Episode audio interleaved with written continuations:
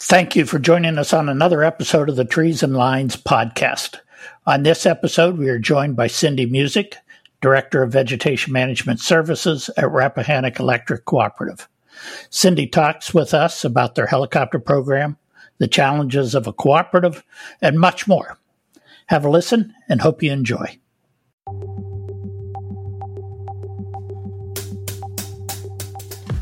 Well, we're very pleased today to have Cindy Musick with us. She's from uh, Rappahannock Electric Cooperative. And uh, why don't we start off, Cindy, by just you give us a little bit of background, tell us about your company. Sure. Um, Rappahannock Electric Cooperative is, as you may have guessed, a cooperative in the central part of Virginia. We serve about 180,000 members. Uh, we have about 7,500 miles of overhead line that my department maintains uh, across 22 counties in Virginia. Very good. Uh, you're also president, or you're with an association of cooperatives. Is that correct? There's quite a few working groups within this organization related to E and O, related to finance, related to um, customer service, and and so forth. And we were able to stand up um, a vegetation management working group uh, last year. So we have uh, met a few times in person, a couple times actually, and um, and it's fantastic. Cindy, for for context for for our viewers, um, maybe you can kind of frame the the overall sort of uh, co-op market. So, for example, like I think Rappahannock is like what top five in the country in terms of size. Is that about right? Yes. Yeah, we are. And and just for context, also like how many co-ops do you think there are in, across the U.S.? Just um, I believe there's over 900 cooperatives. Most of them are small. Um, most of them are around 40, 50 employees, and um, you know a few thousand members. Um, we're we are one of the biggest. Um, we have over 400 employees, and um, yeah, it's it's a big utility. What um one of the things that you know, and, and Cindy, you and I met, I think, for the first time at, at Trees and Utilities um, last year, and and you know we've chatted a little bit since then. One of the most interesting things that stood out to me um, when you gave us a little bit of color in terms of how you guys operate, how you guys function, is just how technologically plugged in you guys are, and at least to me, it felt like you're kind of ahead of your peer group, um, specifically the, your co-op peer group. But like, where does that, where does all that sort of come from? Like, where is that sort of focus on technology being kind of data focused? Like, is, are these initiatives that you yourself are kind of driving and leading? Is this kind of the, the leadership team as a whole has committed to this? Like, where is that coming from, and, and how, why has it been so effective? Um, I would say it's coming from a few different places. Um, we we definitely see the value in technology. We see the def- value in analytics and knowing what your numbers are, and then creating an actionable plan based on those numbers. And um, our leadership supports that a thousand percent. And um, so we've been able to kind of leverage some of that data over the last few years, put that into some tools that we could use and um, begin to see results, which is, you know, at the end of the day, exactly what you're going for. Cycle's sort of been a mainstay, but if I recall, you've started moving away from the uh, fixed time uh, cycle that most utilities are on. Is that correct? And if it is, tell us a little bit about what you're doing. So we are moving that way, but we are we are not making big strides. We're making steps forward. Um, we we do have a system in place. It's a cycle based maintenance system. Um, about three years ago, we decided to supplement that with a mid cycle inspection and removal program. And the reason why is because we're on a really long cycle. It's five years. And in five years, a lot can happen with tree health, with um, site stability, and just changes in the environment. So, um, so we started looking at, you know, a what are what are our outages actually caused by? Are they caused by grow ins or blow ins? And on our system, that's not our our issue. Our issue is whole tree failures outside the right of way, normally by live trees, normally by um, not weather related. That's, I think, not unique to you. Uh, very few grow in outages. They're all from off the right of way. So, right. So we took that information and, um, you know, we we have set up some kind of dashboard type tools um, in house, and that was done in conjunction with our analytics department and our OMS system. And um, information that was relayed basically from the lineman to dispatch into those databases.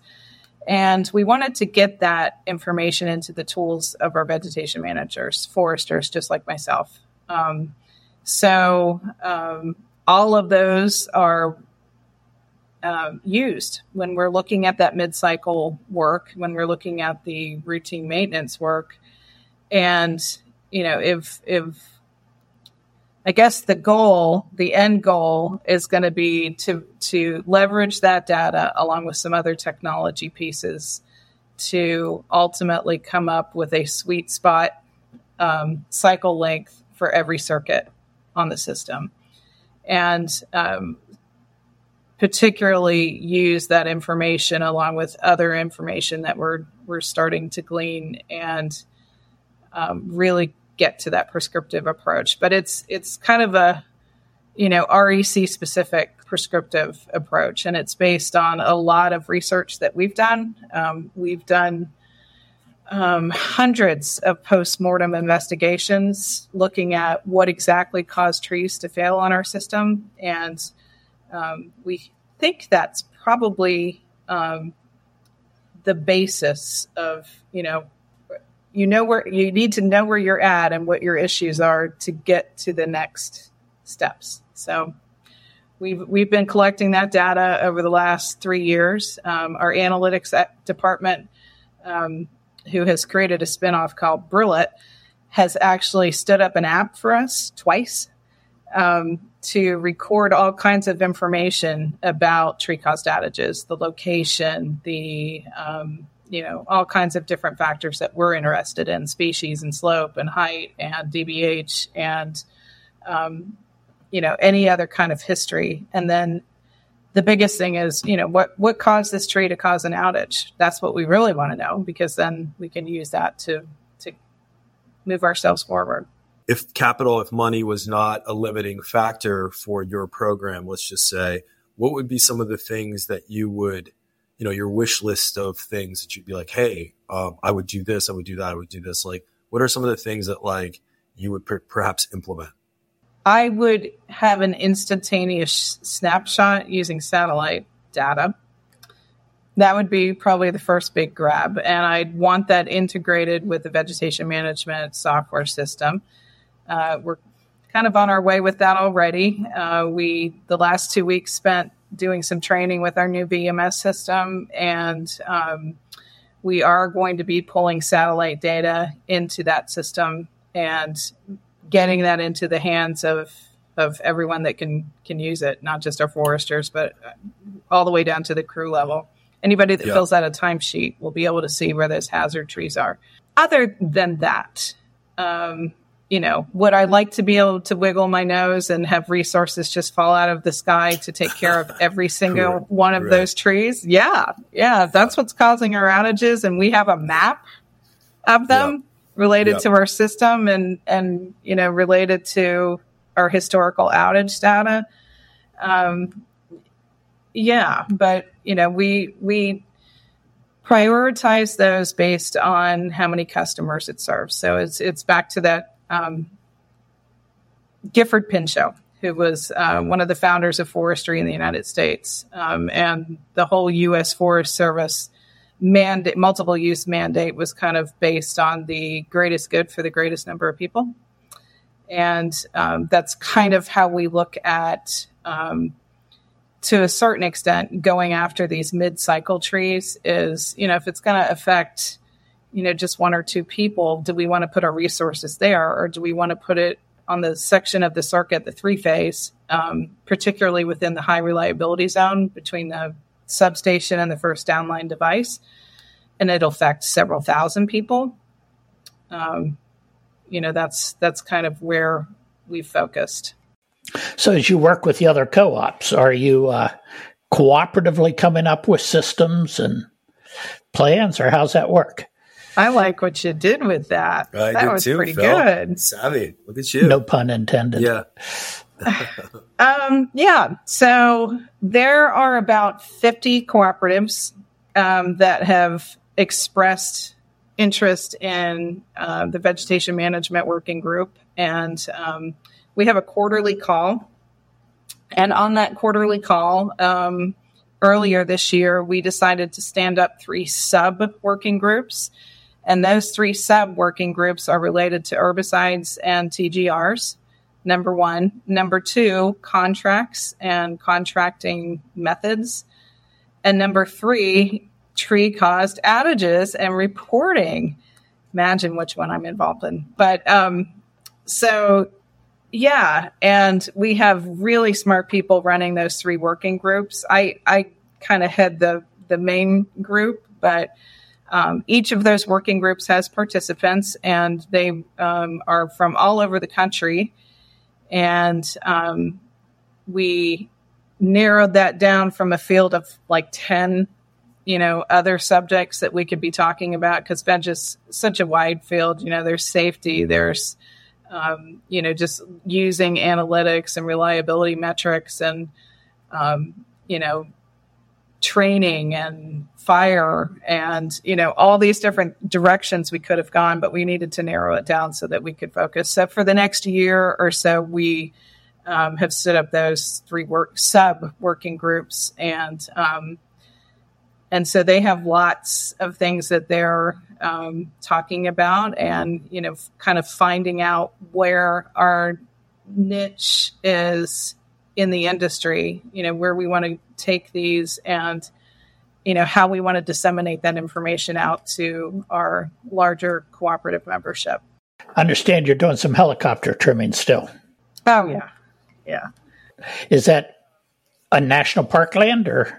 yeah it is. Um, so yeah we had never done um, helicopter work at rec and um, we've got some steep slopes we've got some mountainous areas we've got a lot of wetlands and we wanted to be very deliberate about where we used it and when. So um, it, there's several circuits that serve Shenandoah National Park, which is one of the most beautiful parks in the country.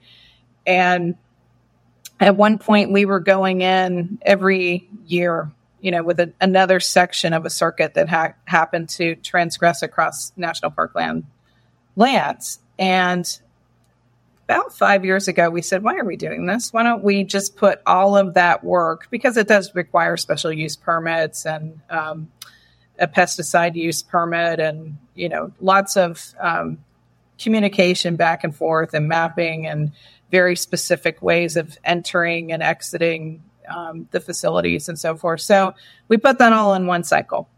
And then we we met with them and we said, okay, well, this is what we plan to do. Um, in years past, we had sent climbers in to do that work, and it would take six months. And, um, you know, there was no cell service. It was very steep slopes, lots of rattlesnakes, lots of bears.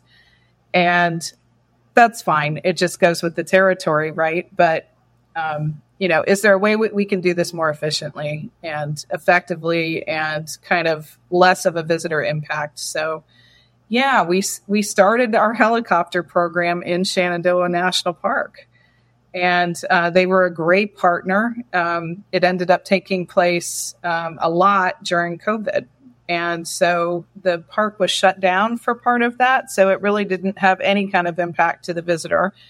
Um, a, B, we could kind of figure out the logistics because it is one of those programs that you work with every department. You get overhead guys in there, safety's in there, communications has to, you know, blanket everyone to make sure they know what we're doing and why.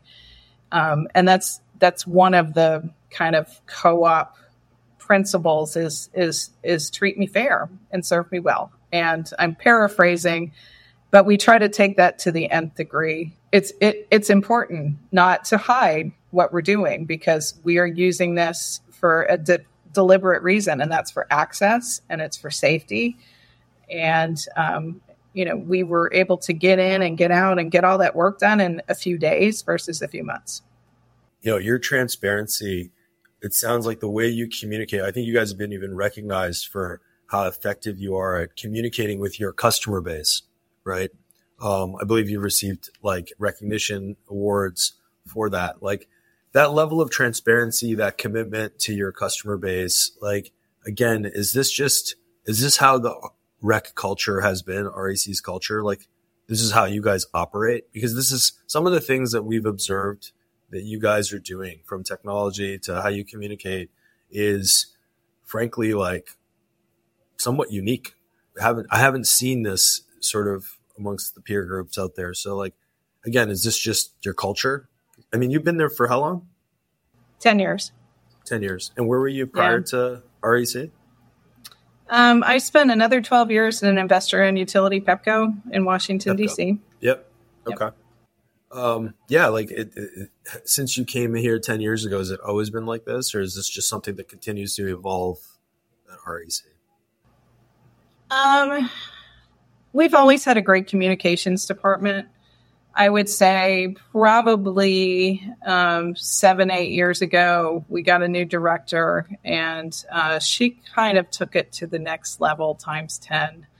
Um, I learned very early on that um, her name is Casey Hollins, and I knew that you know she was somebody that could really help my department because we have a lot of things that we do aren't necessarily very popular.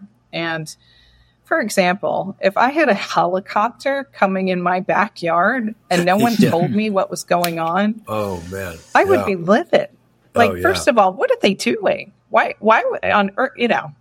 So um, they do a fantastic job of getting information out to the public. Um, I'll, I'll, tell you a funny story um, about two years ago, three years ago, they put a little blurb in the newsletter that goes out to our membership. It's a magazine and it's, you know, 180,000 members. And they said, um, you know, it was it was an article about vegetation management and the things we do and why we do it and trees cause outages and you know the information that we wanted to get out. And then at the very end, they put a two two sentence blurb at the end that said, Oh, and by the way, if you want wood chips, we recycle all those and give those to our members. If we're on the circuit that you're, you're, you know, we'll deliver it to you if you're close by, basically. Well, our membership reached out and said, we all want chips, chips for you and chips for you and chips for you. So we had a lot of um, requests come in from across the, the cooperative and they weren't necessarily where we were working. And we can't really spend the resources to drive, you know, 45 minutes to deliver a load of chips. So um, they do a really good job of of getting information out and people actually read what they do because it's fun and interesting and innovative and attractive and um, I would say that it's a continually evolving um, process of how they're always updating things and always updating the website and the message is pretty much the same, but the look is sometimes different. But no, they're they're a great partner within the cooperative. So help us out with the award. It was a JD Powers Award for that, right? Specific to veg management. Oh, yeah. So, um, well, they win awards all the time. This, the, you know, the the public relations, um, customer communications department is constantly winning awards because they are good, really good at what they do. But um, yeah, this quarter, um, in terms of the question was Are you aware of vegetation management within your cooperative? We won. so we were the number one cooperative um, um, in the country. So that was, yeah, that was, that That's was fantastic. exciting. So they knew about it. Did they think positively about it? It seems two, two ways to know. Oh, yeah, well, very good. Yeah, yeah. yeah so I mean, we have. we do communications with members. I send out a postcard to everyone before we get there, just to let them know what we're doing, and that's for um, trimming and for herbicide. And you know, if someone has questions, there's an 800 number to call at the bottom, and then basically they get right to a forester. Um, we have nine professional foresters working on our EC system three in each of three field offices, operation center offices. Um, they work very closely with our ONC departments, and, um, and they are all very well trained, all degreed, all certified arborists, and most of them are actually utility arborists as well. C- Cindy uh, values education qualifications. Have you finished it yet? Cindy's working on her PhD, PhD. out of West Virginia. Oh. Yeah. Yes, is it West Virginia? Go Mountaineers. It yeah. is. yeah. Dr. Greg Gall. Oh, very good. Yeah, I'm writing. That's what I did all weekend, basically. I'm writing about statistics. I'm writing about um, things that we've learned through our um, research of looking at um, tree cost outages post mortem, if you will, and um, how that relates to actionable and using technology and a whole bunch of other things. But yeah. So Cindy, I'm Canadian. I was I was in Toronto, and all the you know the fires that you know are taking place in the Montreal area, uh, Eastern Canada, Western Canada. Like you can see the effects of that. You know, Athens outside of Greece is on fire. So you know your industry as a whole, like a focus on vegetation management, seems to be getting a lot of national and global attention. Has that ch- trickled down to to the co-op and smaller utility levels in terms of like increased budgets, or um, has that has the more macro focus changed anything at your level, right? In terms of the size of what you guys do and what you focus on. So, um, I have a couple thoughts about this topic. Um, one is we are very blessed in Virginia to have not had drought conditions and to have a primarily hardwood forest um, ecotype uh, versus our friends out west that don't and have been in severe drought situations for, for decades. Um, that being said, we took it upon ourselves to develop a, a wildfire management plan uh, for the cooperative this year. And so that's in place and um, you know it, will be updated frequently. Uh, i i don't know how many of our east coast utilities have done something similar. I'm guessing some have and, and some haven't. Um, in terms of um, you know increased budgets or or what have you you know we're always cognizant of of fire um, prevention and and proper forest management um, I wouldn't say that's increased our budget related to that. I will say, though, at a uh, macro or national or even international level, I would say that it's really brought to folks' attention forest management. What is forestry? How does utility forestry play a role? And is utility forestry forestry or is it arboriculture or is it a kind right. of a hybrid mix between the two? And, you know, I know that utility forestry has kind of not been part of um, a national conversation related to forest management and the science and art of forestry. I think it should be. I think it should be represented at national conventions. I think it should be talked about. I think research articles should be published in the Journal of Forestry. And um, that's something I think we're moving towards. And every time I talk to somebody that's in those organizations, um, you know, I mention it because I think it goes kind of flies under the radar. You know, we've always been part of the the ISA, and I think you know absolutely that'll continue.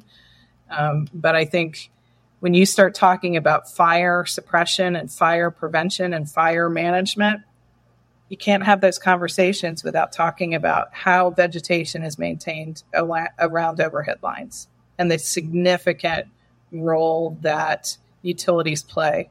You may be leading the way, but more and more utilities in the East are talking about the fire mitigation plans. To your point, though, that it's increased the awareness of, I think, the overall industry. So obviously, bad outcome, right? Not great things that are happening, but it's certainly drawing the right attention. And I think where we're going to see the impact is increased education, greater commitment to technology, uh, PUC, scaling of dollars, um, and then a lot of the things that you've been leading, I think will become more the standard across the industry. Now, you guys have very successfully done things that I think will get carried through at a, at a, at a larger scale, um, and it will become the norm. So, because um, we can see that data, like I am very obsessed with tracking data and, mm-hmm. and industry trends and where are we headed you know, who's kind of the thought leaders of the industry. You guys, of course, being one of them. Um, so I find it very interesting. And I think this thing is going to, this thing, when I say this thing, I mean, you know, whatever you would want to define as a whole in terms of forestry, but I think it's really, um, it's on a lot of people's minds. I'll just say that. It's too bad it takes national news and catastrophic fires and that kind of yeah. thing to bring it to people's attention. But yeah, um, you know, sometimes it's a spotted owl, sometimes it's a town burning down.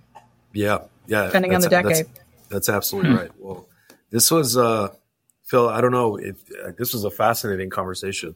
Um, yeah, super. Yeah, super yeah, Cindy. I really appreciate the way you're leading things. Yeah, very much so. I think a few years ago we did a benchmark, and it was less than fifteen percent of utilities studied how trees cause outages on their property, and Hmm. That's what they're spending all their money to prevent. So I'm glad right. to hear you're into it and you're looking at it and you're learning. So no, it's fantastic. That uh, number of things you're doing really exciting. It'll be interesting to watch. Well, thank you. Any any thoughts you want to leave us with? I think we're making some big strides at Rappahannock. Um, we're working with our um, IT uh, company, Brillet, that's been stood up recently, and we're developing um, some different products and some different systems that I think, um, you know, when we're we're in the midst of proving how these work and and how they look, but I, I think long term these are processes and um, some some software and some apps even that can probably be replicated and, and used in other places. So stay tuned. Very good, Cindy. We want to thank you for being with us, Very sharing so. your thank ideas. You. Uh, really a promising future there. Yeah, Cindy, Cindy, thanks. This was fun. Appreciate the opportunity. Take care, guys. That's it for this episode of the Trees and Lines podcast, brought to you by Iapetus Infrastructure Services. If you like the show, please give us a rating of five stars on Apple or Spotify. If you have any questions or comments on any of our episodes or ideas for topics or guests in the future, we'd love to hear from you. Please contact us at treesandlines at iapetusllc.com. We'll chat with you soon.